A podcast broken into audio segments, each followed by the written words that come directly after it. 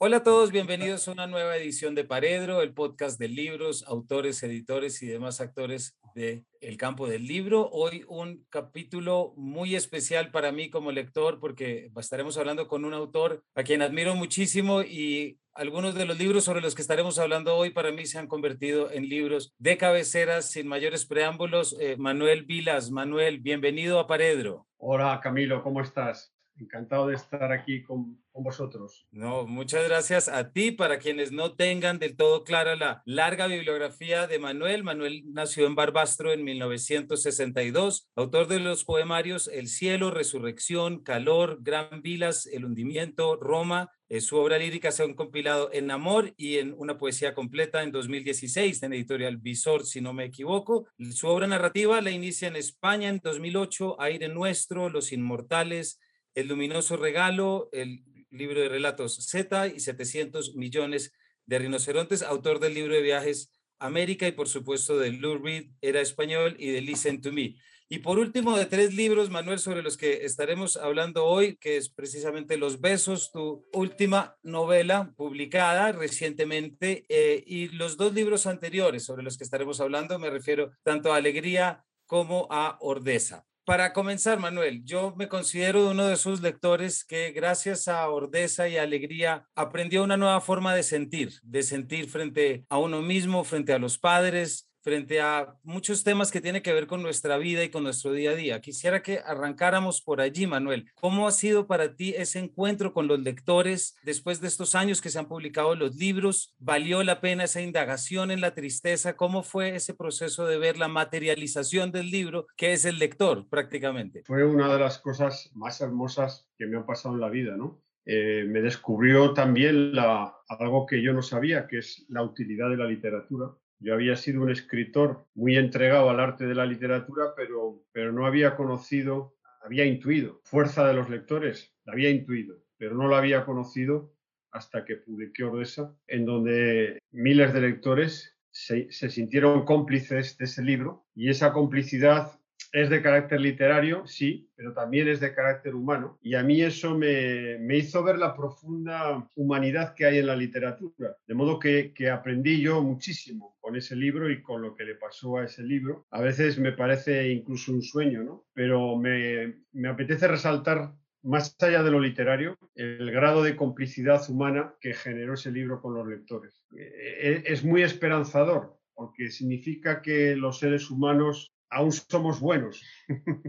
Tenemos todavía una esperanza de bondad importante en nuestra, en nuestra alma. Eso es lo que yo vi. Eso es lo que yo vi, que en el fondo todos, lo que yo vi es que en el fondo todos somos iguales y que todos deseamos que nos quieran e intentamos querer, básicamente. Ordeza para nuestros oyentes y espectadores que no la han leído aún, me da un poco de envidia que no lo hayan hecho aún con, con todo lo que me gusta. Es una exploración, si se quiere, desde lo que podríamos, si se trata de poner nomenclaturas, autoficción, frente a lo que es toda una circunstancia en la memoria y en, el recuerdo sobre lo que son los padres, que luego va a encontrar, Manuel, después de 100 mil copias vendidas, va a encontrar una complicidad, si se quiere, en lo que será tu novela finalista del Premio Planeta, que fue Alegría, que fue un cambio. Todos cuando vimos el, el titular dijimos, por un lado, qué dicha, no sin no querer volver a leer, por supuesto, Ordesa, pero lo que supuso el cambio y allí vemos un giro, Manuel, frente a lo que es la situación de ser hijo, de repente a ser padre y encontrar esos pequeños destellos que de nuevo, más allá de lo literario, parecería que nos estás hablando al oído sobre cómo podemos o podíamos vivir una vida prepandémica. En alegría alargué un poco el, ciclo biológico que había empezado en Ordesa. Ordesa era un libro sobre la muerte de los padres, el adiós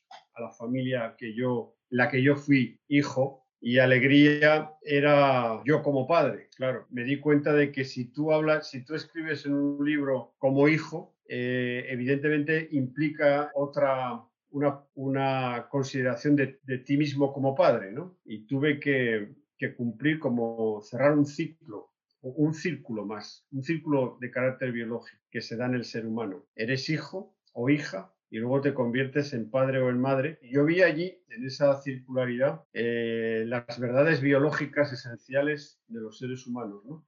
las que no son de carácter cultural, ni de carácter sociopolítico, sino que están enraizadas en, lo, en el atavismo, en lo primitivo, en el lazo más eh, religioso con la vida, religioso en el sentido de, ligazón. Entonces, esa, eh, era como cualquier ser humano necesita buscar una verdad que no sea contextual, que no sea circunstancial, que no proceda del mundo social. Yo no digo que no haya verdades en el mundo social, que las hay, pero eh, verdades que estén más allá del bien y del mal más allá de, de, cualquier ley social, de cualquier convención social, y esas son las que proceden de la paternidad y la maternidad.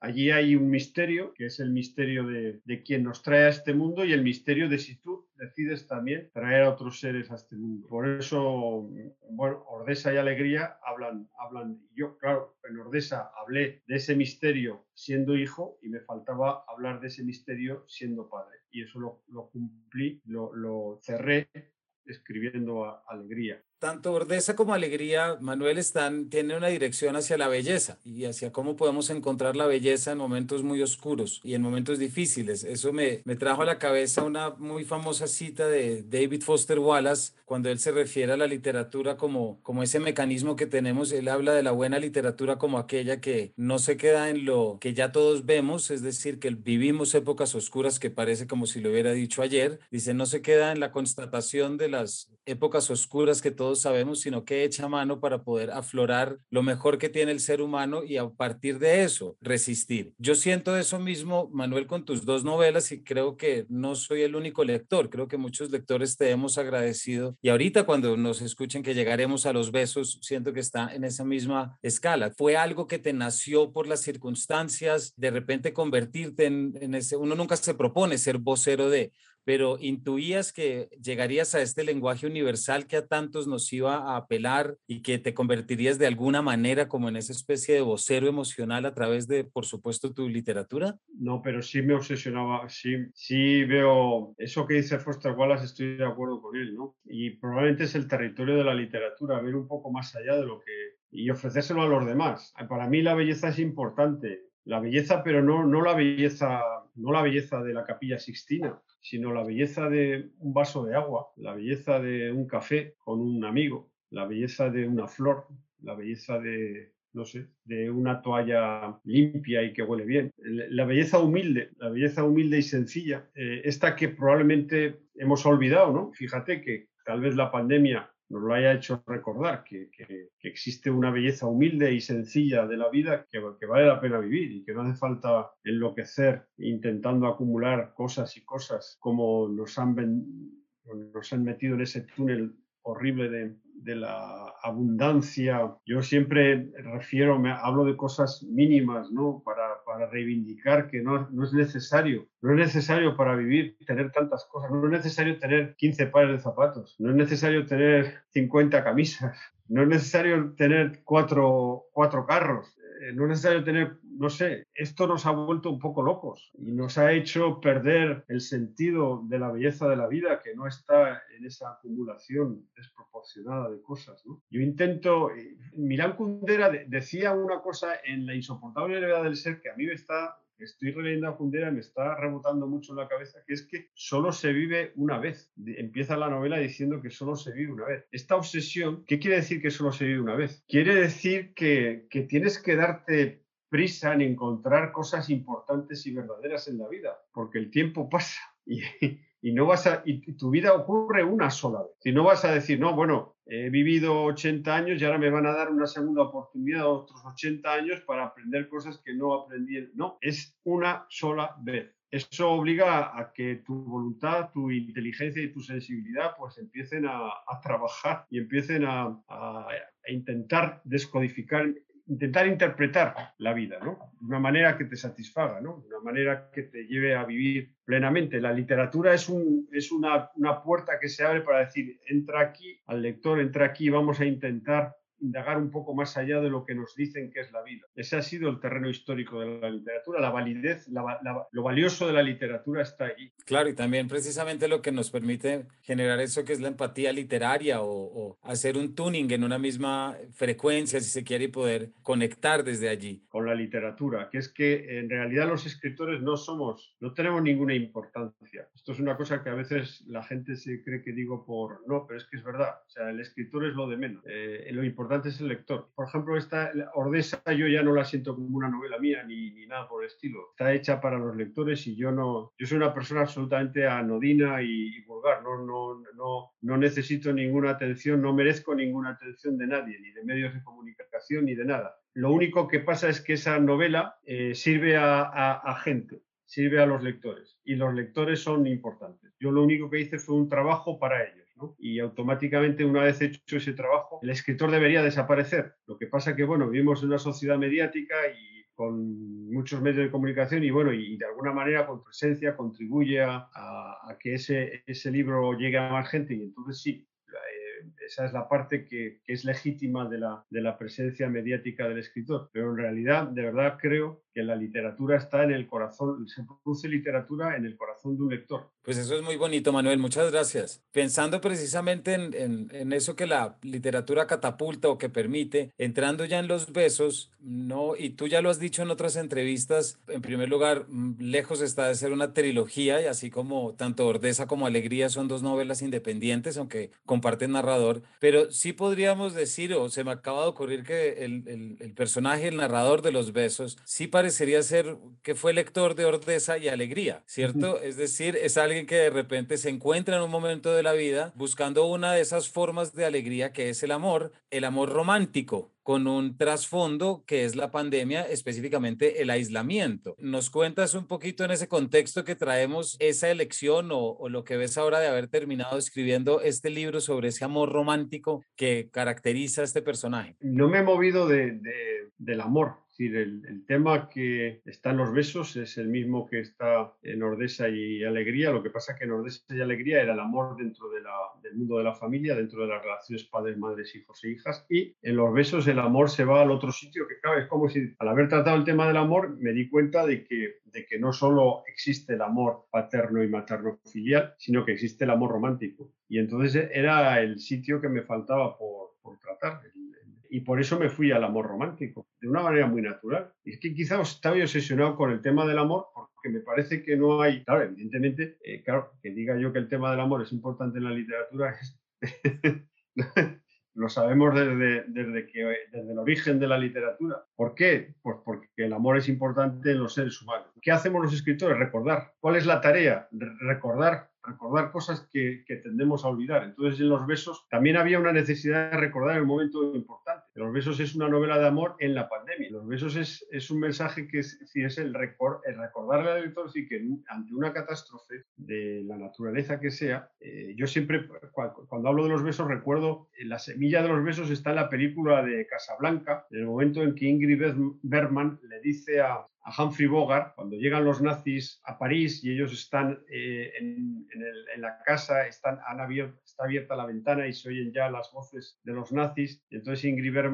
Le dice a, Humphrey Bogart, dice, el mundo se está desmoronando y tú y yo nos hemos enamorado. Es decir, entonces esa es la semilla de los besos. Ante una catástrofe, una guerra, un virus, lo que sea, eh, la solución, la salvación la esperanza, dónde se refugia, dónde podemos encontrar signos de vida humana, pues en el amor entre, entre dos seres humanos, entre un hombre y una mujer, entre dos seres humanos. ¿no? Ese es el sitio. Y por eso fui, es decir, en realidad Los Besos está escrita contra la pandemia, es como un antídoto contra, contra la grisura del mundo, contra la angustia, contra aquello que vivimos y que todavía no sabemos que ha sido. Sí, es que mientras te escucho, Manuel, más vuelve lo que hablábamos ahorita de esa idea de Foster Wallace, porque encontrar una novela como esta con esta frescura y con esta eh, necesidad liberadora de indagación que presenta Salvador, de, de, las constantes indagaciones, uno entiende que es una novela sobre segundas oportunidades. Sí, tiene, tiene el tema del amor maduro también, una reivindicación del amor maduro, que a mí me preocupa mucho también, está,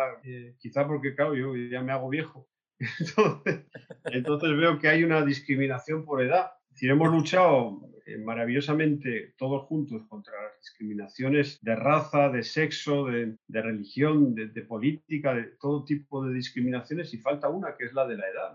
Y de repente a las personas que cruzan los 50, los 60, los 70 años, socialmente se les dice que ya no pueden hacer cierto tipo de cosas. A mí eso me parece injusto y me parece triste que a las personas mayores las tratemos, les quitemos la ilusión. Por ejemplo, el enamoramiento, el, el, un septuagenario, un octogenario que se enamoran, muchas veces socialmente parecen ridículos, ¿no? Y no debe ser así, ¿no? Yo creo que el ser humano a cualquier edad tiene que mantener la ilusión de la vida y esa ilusión está muy dentro de la causa del amor. Aquí pues tenemos un, un, clásico que es otro de esos libros que reflexiona mucho frente a eso, que es El amor en los tiempos del cólera de, de García Márquez, ¿verdad? Que es Fermina Daza y Florentino Ariza y es traer como esa, de nuevo, esa posibilidad de la alegría, esa posibilidad del amor y de la, y como de, de la segunda oportunidad. Y tu personaje, Manuel, y aquí también para que nuestros oyentes lo sepan, no es alguien que entra libremente en el amor porque tiene una noción a la indagación que le hace ser muy consciente de lo que es estar enamorado. Casi que uno se pregunta sobre la sanidad, si se quiere, o estas obligaciones que se pueden llegar a tener cuando uno persigue la idea que también hemos tenido del amor romántico. Pensaba, cuando él tiene estas largas páginas pensándose, yo, yo pensaba, Manuel, y te quería preguntar, luego de haber visitado este personaje? ¿Somos víctimas o más bien victimarios del amor, con todo lo que eso eh, conlleva? Sí, ves, el, el protagonista Salvador es un hombre que medita mucho sobre el amor, se da cuenta, se da cuenta de cosas que, que, son, que a mí me parece que a veces olvidamos, especialmente en relación con el erotismo. Es decir, el erotismo, si yo creo que Salvador es una persona que reacciona contra la banalización del erotismo. Yo creo que hemos, se ha banalizado mucho el erotismo. Es un lugar importante, es una experiencia de las más mm, iluminadoras y devastadoras en el ser humano, porque el, el erotismo es estar desnudo eh, física y psíquicamente ante otra persona. En esa desnudez el otro te ve y tú sabes quién eres, alcanzas a verte a ti mismo en el espejo del otro. Eso se le ha llamado la intimidad. Salvador se, está, se da cuenta de que eso es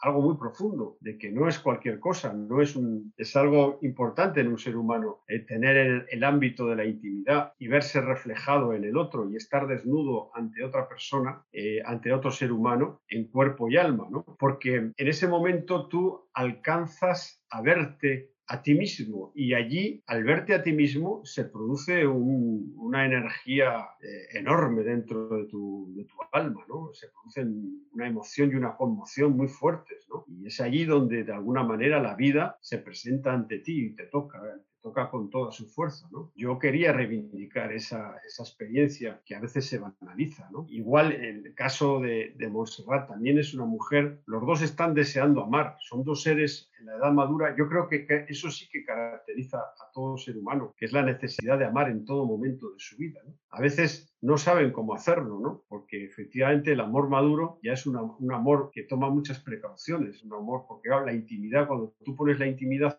tu intimidad, en manos de, nos da mucho miedo poner nuestra intimidad en manos de otro ser humano porque nos puede destruir, nos puede arruinar, depende de la bondad del otro ser humano. Te enamoras, eh, das, eh, sobre todo en la edad madura, porque claro, tú pones tu intimidad en manos de otro y el otro o la otra puede hacer con tu intimidad, puede amarla o puede destruirla. ¿no? Claro, y hay otra cosa, Manuel, precisamente el erotismo es una de esas condiciones que tiene este amor romántico, que es romántico más no timorato, si se quiere aclarar también. Y creo que también el hecho de visitar esa cualidad que tiene el amor y, y sobre todo por el título, y, ni, no, no, y no me quiero únicamente referir a la última frase de la novela, pero hablar de erotismo en época de tapabocas y en época de COVID también es de alguna manera no olvidar lo más importante, ¿cierto? No olvidar la importancia de la cercanía. Claro, es, yo puse el título con toda intención, precisamente en el momento en que los besos estaban prohibidos, y por supuesto que había una justificación sanitaria para, para prohibir todo, todo acercamiento, pero eso no significaba que teníamos que olvidar la importancia de los besos, ¿no? Que no los diéramos no justificaba que los olvidáramos, ¿no? Entonces, que ya, claro, que ese, ese también es un motivo,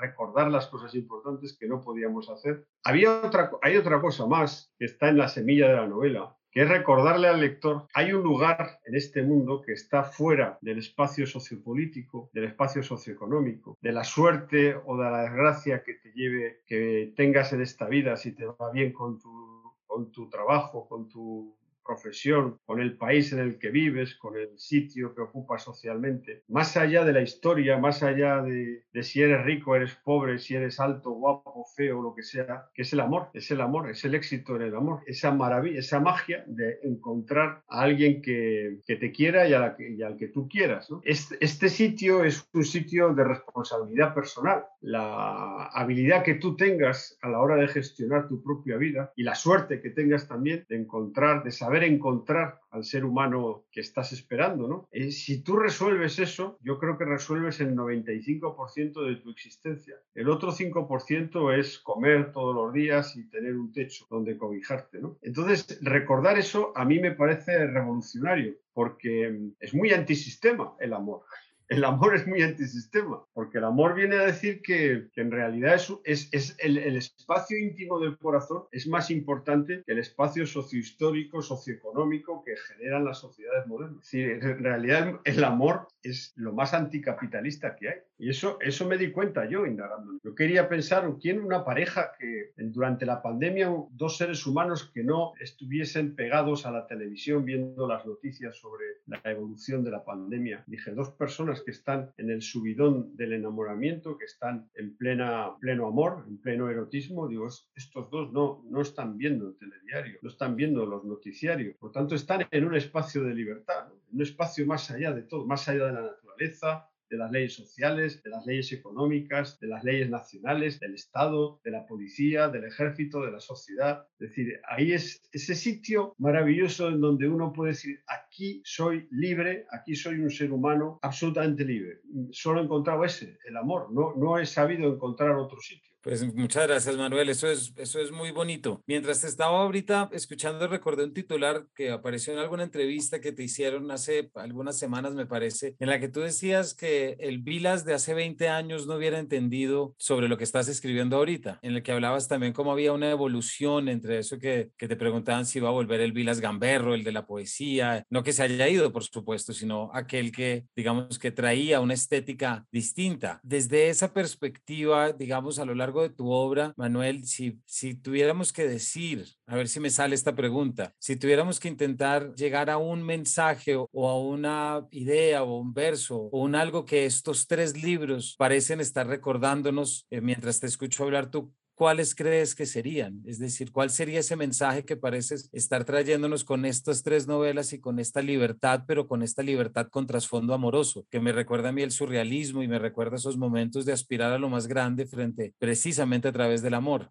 Yo hablaría de esperanza, la magia, hablaría la magia de estar vivo, hablaría incluso del entusiasmo, de, de, de los sentimientos más sencillos del mundo, ¿no? Quizá hablaría de, hablaría de la belleza también, de la serenidad, de vivir la vida con todas sus... No, claro, no, estoy, no estoy resumiendo bien, estoy hablando de muchos sentimientos, ¿no? En cualquier caso, hablaría, hablaría del corazón, de los sentimientos y de las emociones, ¿no? Hay una palabra, probablemente hay una palabra que sí, que es la que puede ser común a los tres libros, y es la palabra misterio misterio. Si yo creo que yo no he conseguido, yo no, no sé qué es la vida. No creo que lo sepa nadie la vida humana. Hay un misterio allí enorme. Yo me dedico como escritor a indagar en ese misterio y a ofrecerle al lector lo que voy, lo que voy encontrando en ese misterio. Pero sin duda es un gran don estar vivo, haber venido a este mundo es una maravilla y lo que contemplamos al estar en este mundo es el enorme misterio de por qué estamos aquí. Y la literatura es una herramienta para explorar ese misterio. Pero los tres libros están, tienen algo en común, Ordesa, Alegría y los Besos, que es la, el intento de penetrar en, o de conocer el misterio de la vida.